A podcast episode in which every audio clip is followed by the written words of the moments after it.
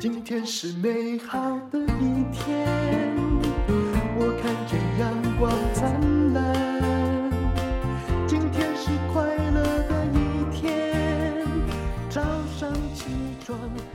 欢迎收听人生实用商学院。我们今天访问的是他的中文名字叫李玉慧，不过大家呢可能不太认识李玉慧，认识的是。Gina，她是现职哈，这叫无意 Talk 的台湾区的负责人。Gina，你好，你好，淡如姐的听众好，看起来就是个漫画美少女啊。呃、对，真的在英语教学上有这么久的经验啦，十五年呐。对、嗯、我是在那个线上英语教育行业大概待了十五年，嗯、所以我都自称自己是这个行业的老兵。嗯，那你是一大学毕业？就开始做英语教育喽。哎，我大学毕业第一年做的是这个编，呃，做的是编辑。嗯，然后第二年就因缘际会碰到了线上教育这个行业，所以在那时候入行，然后一入行就就做了十五年。你做什么样的编辑？当时做的是这个采访编辑，就采访一些杂志的内容这样子。哦，对，小菜鸟啦。那怎么会跟英语教育扯上边呢？呃，应该说那一年。做了那个采访编辑，觉得自己的梦想工作之后，嗯，然后发现这个工作好像以后有点难赚钱，所以有讲的很坦白，对不起也绝对是事实。对对对，那是我的梦想，也是一个志业嘛。然后后来就是因为碰到有这个线上教育行业的机会，那一进去就开始从这个呃咨询顾问啊、服务等等开始做起，然后一入行呃就就就这样子坚持了十五年这样子。是，所以这十五年来都是在这个线上的英语。教育平台，对不对？对的，对的。然后也到不一样的国家去发展业务。嗯，那一个东西做了十五年，而且你现在要开创的，比如说这种儿童教育英语课程，也跟之前的经验是完全衔接的。对，那表示这行很有趣喽。是吧？没错，到底有趣在哪里？来讲一下你的经验。好的，好的。很多人听可能觉得，怎么能在一家对能能在一个行业做，能在一个行业做十五年？我也觉得很难。我跟你讲，对的，对的。我自己也觉得，我怎么能熬过十五年？呃，我自己在这十五年过程当中，我觉得比较有趣的是，刚开始做的时候，其实当时没有所谓的线上教育嘛，嗯，所以我们在前期是需要去搭建很多这个业务啊、产品的一些初创期。我觉得这个东西是。比较新鲜的，哦，因为大家听到学英文还觉得比较像是补习班，嗯啊，那到了第二个阶段呢，开始接触这种几万名海外的这个外籍老师的时候，那又带到另外一个阶段，就是外籍老师也是要培训，对不对？对，要招聘要培训，因为早期哈是不管是哪一国的，只要会讲英文，对不对？都可以来讲。淡如姐很专业，没有错的，就是没有早期我也在学英文，就是遇到 很多奇怪的 老师的人，对海外的这些老师其实。他们都是这个很多是兼职居多嘛，嗯、那我们对他们的招聘跟培训是非常非常重要。再加上美国人呐、啊、英国人呐、啊、菲律宾老师啊，嗯、每一个国籍的老师的 mega 跟教学习惯也不同，所以在这个时候又打开了一个国际世界观。就你在管理的这个经验上面，要去接触不一样国籍的人，我觉得这个呃也是一个很挑战也很有趣的地方。你刚刚讲的各国老师啊，你可不可以说出一两个？就不一样的经验，有时候哦，他们到台湾来本来就是浪迹天涯型的，有的会很难管，对不对？对，比如说，嗯、呃，我觉得像美国老师吧，他他他们在教学风格上面还是会比较 freestyle，嗯，但是我们在教小朋友的时候，你是要能够去带动小朋友的状态的，嗯，好，所以老师本身太 freestyle，他可能没有完没有办法完全把我们要求的内容给教完。对，还有一个问题就是小朋友他们的能力哦程度可能不是很相同，个性也不一样。是的，是的，是的，是的。如果你这样 freestyle，就是你其实没有办法去确定，就是小孩到底有没有学到，对，是不是？是，那个戴茹姐非常专业，但是你要统治他们，他们。又会不高兴，对，没错，你又不能说你你哪国人啊？我才是本国人，没错，就是讲的太厉害，就是亚洲人为什么要来管我们这些外国人？所以中间我们就是要有一些标准的教学内容。再来有一个很重要，就是你要让老师教的越标准越轻松的话，我们的上课界面非常重要，因为小朋友坐在那边是容易坚持不住的，是，所以你上课界面如果有更多的游戏化，可以让老师用这些工具去。去教学的话，其实对小朋友、对老师双方都是比较轻松的。嗯、所以这个上课界面很重要。然后这个上课界面也是呃，最近我觉得两三年线上教育业务要特别特别关注的。早期没有这么好的平台。的确，因为你说到十五年，我就记得哈，大概就是十五年前开始对推线上的时候，你还有专用的耳机，还要装一个，对，一个那个叫什么 modem 还是什么东西，是不是 像机上盒那样的 东西？是是是是。他还说，呃，是不是要到你家来帮你装啊？哦，对，还要带一个大耳机。那其实现在就是好像我们在开那个 Zoom 的会议一样，啪一声就进去了。没错，以前其实是很麻烦的。对对对，那个，所以淡如姐有经历那个时代，就一开始就是要，我大概是哎刚开始去。一开始去尝试，但是我后来很少用，因为事实上我也觉得真的很麻烦。好，对，初期的时候确实是它的上课界面、它的界面的收音效果、流畅度，嗯、其实都影响你想不想继续用嘛。你住的地方的网络的对，没错没错。还有就是刚刚您提到最关键就是老师这个群体，嗯，对，如果他前期早期哦比较多这些老师，他可能只是会英语就能教，但现在肯定是不行的。是是，我们要他有资格证。然后要对他做持续的培训，嗯，甚至他要非常懂怎么去用整个上课的界面调动小朋友的兴趣，嗯，不然小朋友上的不想上，其实这个就就很难坚持下去嘛。是是，对，嗯，好，但是你现在要推的课程跟以前又不太一样，对不对？对，跟你的经验不一样。当然，这也是随着 IT 科技的演化。你目前呢，就是是这个五一 Talk 的台湾区负责人了。对，你们最近在推的，就是真正想要让小朋友学好英文用的方式到底是什么？呃，我觉得关键就是两个。第一个就是我们现在用的整个上课的教材，它是游戏性的设计。嗯，游戏性的设计就是它是可以互动的，小朋友是可以在平板上面去举个例子点击，譬如说老师可能丢一个图案出来，问他这个英文。发音是什么？嗯，那他回应之后，这个界面就会有一个反应出来，让他去领取一颗小星星，哦，类似像这样，所以小朋友会觉得很像在玩游戏，嗯，因为他不是单单坐在那边，然后看着听老师讲。所以就是用 IT 来辅助，因为这跟我们家小孩他之前也上了很久的那个学校是在温哥华哈，哦，然后还是纽约，我真的忘记了。嗯，但是他每天他会乖乖的去上课，然后我就一直听到老师说哪里呀，哦，然后开始问他 问题呀。可是我没有看到这些什么互动的东西，对不对？对，是，那是也还是大概三年前吧。对，现在又演化很多的。对，没错，双向很重要，因为线上单向的这种教学，小朋友就还是容易会走神嘛，没有办法专心，嗯、这个是小朋友的天性。嗯，所以我们的课程他做互动的关关关键，其实也是要帮妈妈解决问题，是。因为他坐不住，妈妈就要过来像助教一样，是，然后又没办法一直陪，就没办法坚持下去，就知道我们有多累，超级辛苦，就找人家来教你，就是希望我能够偷闲，没错，不是想要滑手机，还把我搞得更。更紧张，觉得妈妈没有好好监督。对，嗯、是的，是的，是的。早期在这个平台没有发展很好的时候，嗯、我们其实常常接到妈妈的这种怨声载道。所以我觉得这个是演化出来最关键的，就是。解放妈妈的双手，而且有时候有一些作业，你知道吗？哦，你还要去督促他，说现在要上课了，课前要练习哟。对，那我觉得说我怎么越来越累啊？我 我自己也有一个小朋友五岁，所以我很能理解，是不是？对，我就希望说最好是。尽量不要来烦我，但是我想知道小孩子的情况的时候，嗯、你要来告诉我。嗯，对，所以我觉得这个是我们这个课程上面一个帮家长解决最关键的问题吧。那一个礼拜，一个礼拜要上多久的课？其实现在小孩很惨啊，尤其年纪越大，课业越重。哦、对，有时候啊光写他们功课都写不完，一个晚上要抽出一个小时，还真的有点就是。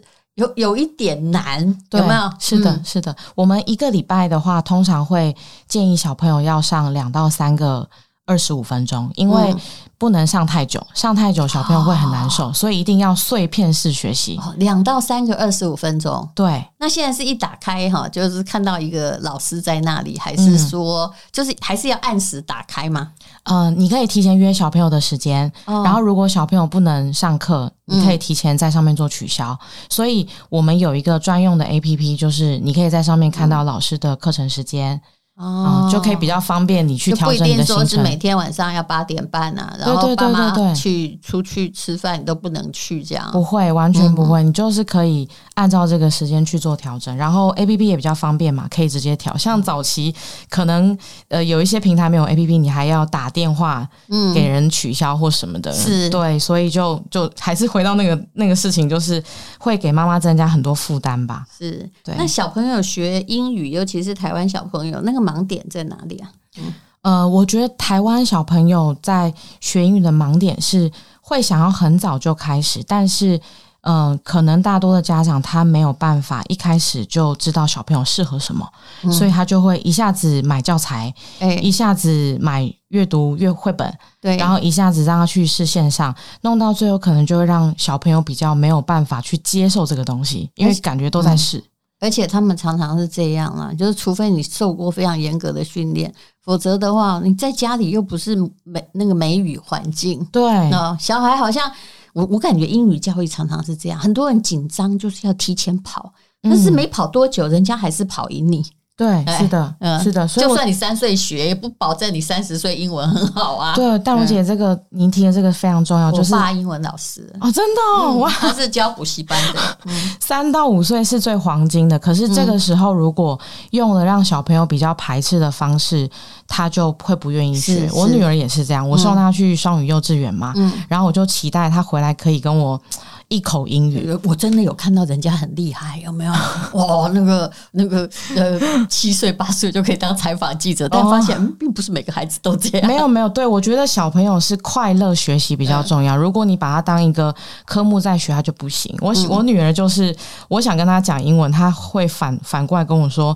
妈，你明明会讲中文，你干嘛跟我讲英文？对，因为我们不是那个环境，刻意有点假。对，对他就也很反弹。那我自己又做这行，嗯、我女儿英文不好，说不过去啊。嗯、对，所以，所以我后来也调整一下方式，就是让她觉得感兴趣，嗯、然后她有成就感。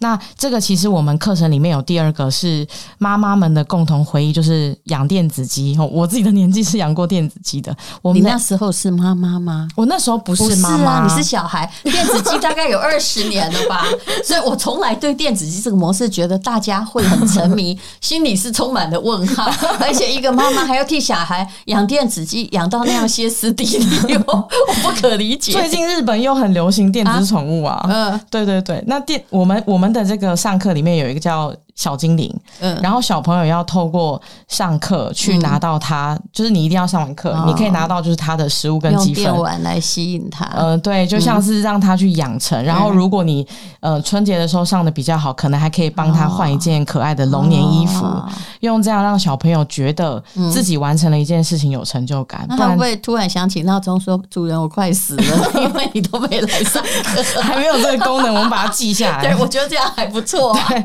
目前没有。这种功能目前就是，所以看你的孩子有多狠。对，所以后来就有比较多我们的客人跟我们跟我们建议的就是，这个功能其实对他们来讲，帮小朋友养成了自律，重点是可以减少家庭纠纷。嗯、所以，但看起来你们的比较有趣，但是跟那种传统啊，就是从那个哎这个 A B C D 一起学，然后按照那个 就是 This is a book 那个到底有什么不同？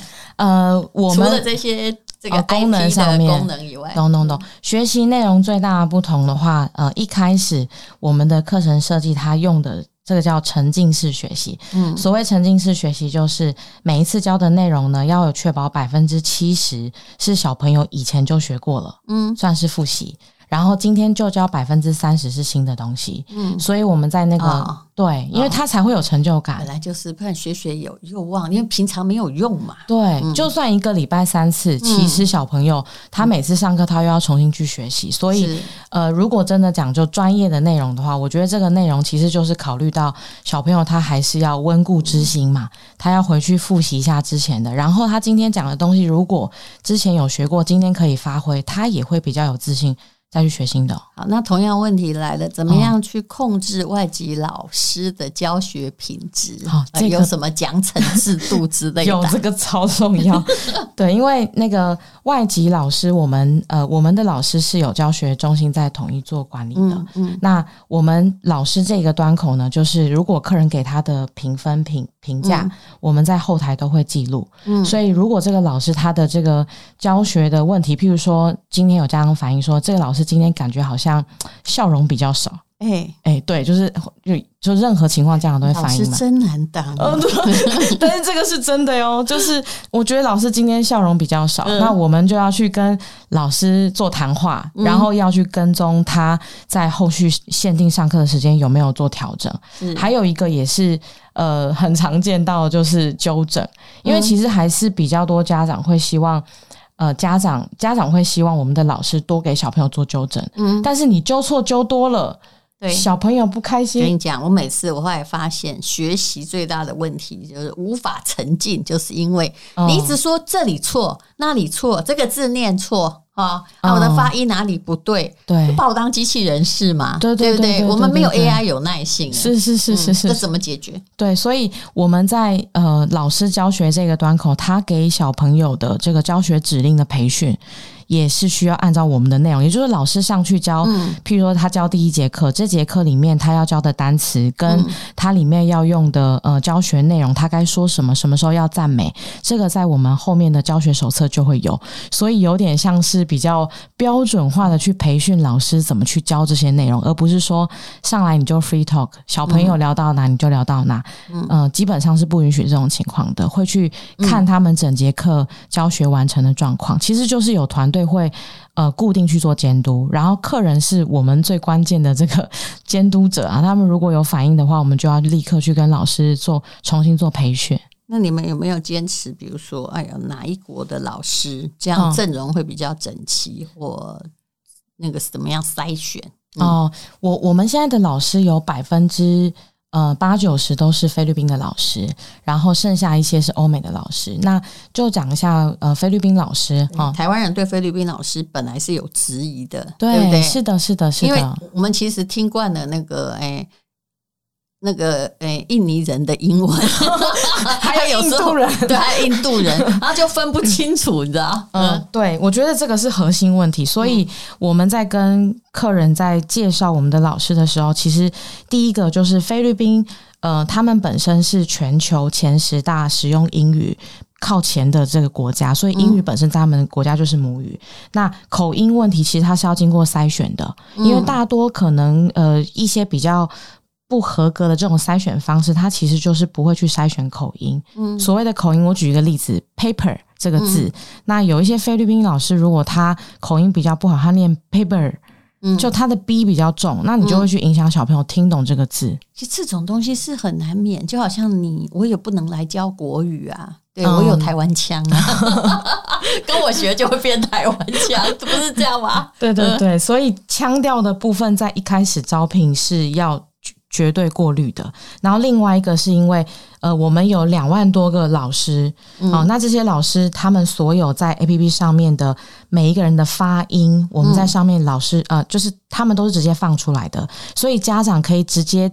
点进去听，第一个听一下这个老师的声音跟长相是不是小孩子很喜欢的。嗯、第二个就是戴茹姐你刚刚讲的也也这个很关键，就是每个家长他自己的小朋友对于口音的这种适应跟理解是不大一样的。对，所以我们在经过训练之后，我们也非常敢把这个东西放出来给家长自己选，嗯、因为说实在就是有这么一点点，可能有一些人就会觉得他是口音。是。啊，但是我刚刚讲那种。比较错误的举例，这个其实就是严格禁止，这就是口音不行。嗯，对，这个就是口音不行，不会让他来当老师。对，这个就不行，因为他基本上就影响你听这个字嘛。对，其实全世界我最害怕的英文，绝对也不是意大利或者是 是哪里？新加坡哦。您很专业哦，所以所以前十大英语使用最，他们也算母语哦。对，可是他们不在前十名哦。哦哦，他们不在前十名。菲律宾是二零一九到就是二零二三年，大概都在第七、第八。没有，对不起他们的意思。但是我有时候听到那个，我真的有一点就是嗯嗯。对对对对对，您您在讲嗯，是的，是的，是的。所以你刚刚提到这个也是也是家长会问我们的，他会说：“哎，我以为这个 Singlish 的英文可能比较好，但是事实上证实，你会觉得他们会讲中文又会讲英文，对不对？可以解释，其实没有。我觉得呃，因为中文也有腔调啦，跟我们的腔调一样。对的，对的，对的。好，OK。那么呃。也就是这个教学控制的很严，那学习的你是希望几岁可以开始这么快乐的学英文？呃，我觉得如果可以尝试，像我自己的小朋友，我在这个行业做这么久，我觉得三到四岁开始是最好的。嗯，好，那。呃，三到四岁开始为什么最好呢？因为他这个时候就是属于就黄金学习期，他这个时候是比较能够再去理解另外一个外语的。那如果你在三岁之前，他本身的中文基本的单词理解都还不行，你可能让他用别的，嗯、那就会变成有晶晶体的情况出现。哦，但像三岁的时候，也许你也不能强迫他要会学写 A B C D，对不对？对，没错。其实还是就是让他从日常语言中学习吧。没错，没错。错，就是三岁，他他他上来上课，我们也不强求背单词，是他就是好玩，不然乐趣就没有了啦。对对对，所以我们就不强调小朋友要背单词，他就是上去跟老师聊天，老师教儿歌，然后他跟着练唱。所以他首先要先三到五岁先学会，就是敢说，还不是会说。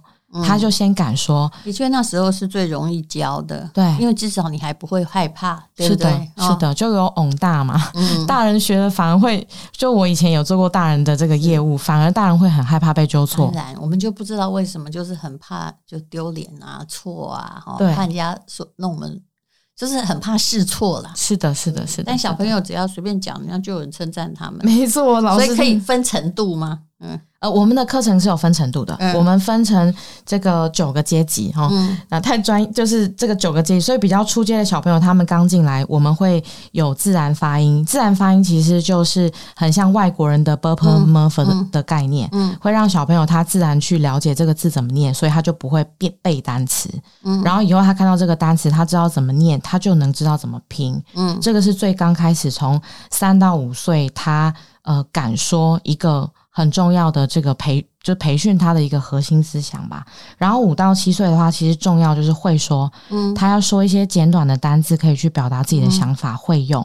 那当然在上的话，他可能就能够用一些语境去表达自己。大概是分这么几个阶段。那最大可以上到几岁？最大的话是阶段，这样很久诶。对，我们的年龄是三到十五岁。嗯，好，现在最热门的学习段还是在小学，因为说实在，这个国中生比较难掌控，压力太大了。对对，而且也不。不好掌控，是对，所以最好的年龄段是学龄前，然后再来就是小学段。嗯、那我们的课程是三到十五岁都可以上课。嗯嗯，嗯因为我们真的有请过真人哦来家里教他，然后呢，嗯、后来因为小孩的功课他真的是越来越重。嗯、那如果英文老师又教你背，比如说。十个单字的话，他就会变成很想死，你知道？对，就已经有功课压力了，对不对？这边有英文课，那边又要应付。然后，如果这个我们那家教老师真的超认真的，如果小孩没有背的话，说妈妈你怎么不监督一下？我心想说，我都看他很可怜了吧。